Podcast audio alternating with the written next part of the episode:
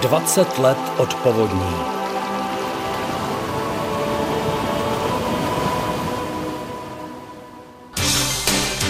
Události regionu. Spravodajství Českého rozhlasu České Budějovice. Pojďme si připomenout situaci v Jižních Čechách ve zprávách ze 6. hodiny raní 14. srpna 2002. Připraveny jsou zprávy. Dobré ráno vám přeje Radim Bártů. Rybník Rožmberg v Třeboni pokračuje v masivním upouštění vody. Rybáři odstranili česla, aby zajistili co nejplynulejší odtok. Rožmberg je plný, ale pod kontrolou.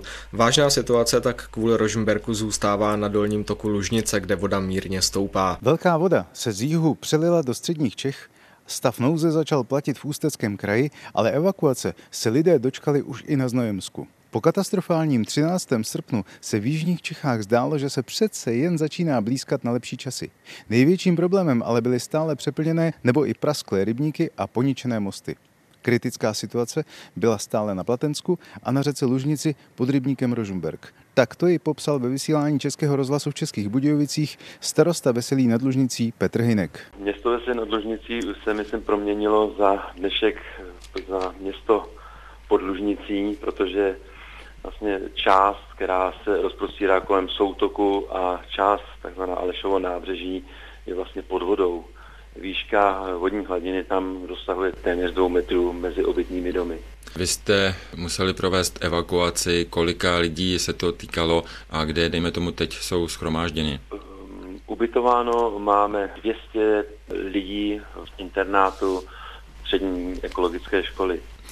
Jaký předpokládáte vývoj? Jaké máte informace? Vývoj není příliš příznivý, protože pokud máme informace, dochází k dalšímu navyšování odtoku z rybníka Rosenberg a samozřejmě to navýšené množství bod, které vlastně jsou přiváděny řekou Lužnicí, nás tady zahltí a samozřejmě dojde k dalšímu rozlivu. Jinak město Vesy nad Lužnicí je v současné době odříznuto od silniční dopravy, to znamená, že i obchvat, který je vlastně nově vybudovaný kolem města Vesy nad Lužnicí, je přetínán souvislou vodní vrstvou. Řeka Otava začala v písku klesat a tak, jak o tom referoval Luboš Průša z písku, se s podobnými informacemi začaly hlásit i jiné regiony. Tak já mám jednu zprávu dobrou a jednu zprávu trošku horší. Ta dobrá zpráva je, že voda poměrně rychle klesá. V současné době mm, poklesla o 30 až 50 cm a oproti tomu stavu, na kterém kulminovala možná o 70 cm. Eh, klesá rychleji, než jsme předpokládali, takže se začínají obnažovat eh, vlastně i škody a to je ta zpráva špatná, protože eh, teď jenom, co jsem viděl před asi deseti minutami, tak ten kamenný most náš nemá větší část zábradlí, vydrželi na něm sochy, ale zábradlí. Ve vysílání Českého rozhlasu v Českých Budějovicích už také zazněl první výčet poškozených nebo stržených mostů na jihu Čech. Tady je jeho část, kterou tehdy přečetla Jitka Kramářová. Počet poškozených nebo stržených silničních mostů, které nejsou průjezdné, se na jihu Čech během odpoledne zdvojnásobil na nejméně 31. V regionu je stále uzavřeno 15 úseků silnic první třídy a zhruba 130 silnic nižších tříd.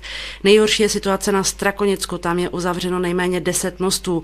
Voda strhla most u Sokolovny v Blatné a u Závišova nesízné jsou mosty v Blatné u Pennymarketu, v Katovicích most mezi Bělčicemi a Újezdem, v Korázi, Bavorově a všechny mosty ve Strakonicích a Lnářích.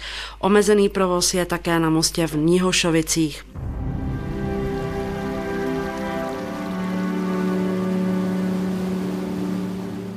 Lidé na jihu Čech začínali v polovině srpna postupně jednak uklízet, ale také sčítat škody. Typickým příkladem je záznam slov starosty Doudleb Františka Rytíře v rozhovoru s redaktorkou Pavlínou Fendekovou. Co se týče obecního majetku, tak byly poškozeny komunikace, řádově kolem 4 milionů jsme vyčíslili škodu. Dále je to Čapkův most, kde už před povodněma byl poškozen, tam je částka 15 milionů. Pak nám to strhlo dvě lávky, jedna lávka se pohybuje zhruba kolem 1,5 milionu korun. Dále byly samozřejmě postiženy eh, nemovitosti soukromé. Naštěstí nebyly strženy teda obytné části, jenom zatopeny. No pak je v katastru ještě 230 chat, takže zhruba 10 chat to úplně smetlo a ostatní možná se ještě budou muset bourat. Když se vrátím k tomu mostu, Čapkův most je tenhle klasický, který bývá zobrazen i na fotografiích a pohlednicích. Vy už jste, když jsme spolu mluvili zhruba před rokem, hovořil o tom, že ho chcete rekonstruovat, že by to stálo zhruba 7 milionů korun a že budete chtít dotaci. Co tedy s ním teď bude? No tak eh, ta částka se vyšplhla na 14 milionů. Žádali jsme letos eh, z programu SAPART na dotaci na opravu mostu, ale bohužel jsme tu dotaci nedostali. No a těch 15 milionů se zvedlo, protože se tam sesuly eh, ty navážky a ty hlavní pilíře jsou podem leté. Srpnová povodeň roku 2002 se prohnala jihem a středem Čech a převalila se na sever. Na velkou vodu z Labe už se připravovalo Německo. Vyhráno u nás na jihu ale ještě zdaleka nebylo. Například v Českých Budějovicích byly problémy s dodávkami elektrického proudu ještě 16. srpna. Bylo nutné sehnat co nejvíce vysoušečů promočených domů, obnovit zásobování míst, která byla několik dní odříznuta od světa a tak dál. Někteří lidé začali už ale také uvažovat i o právních krocích a hledal se vyník.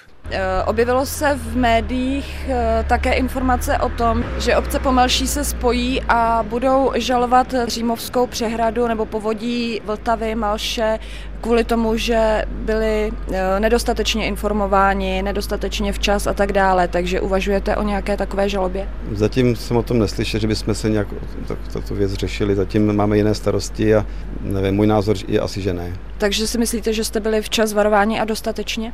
No, možná se dalo vypouštět voda dříve, to je jediný asi, protože se zdálo, že ta voda se pořád držela nějak určité výši, že mohla se vypouštět dříve, to asi jo.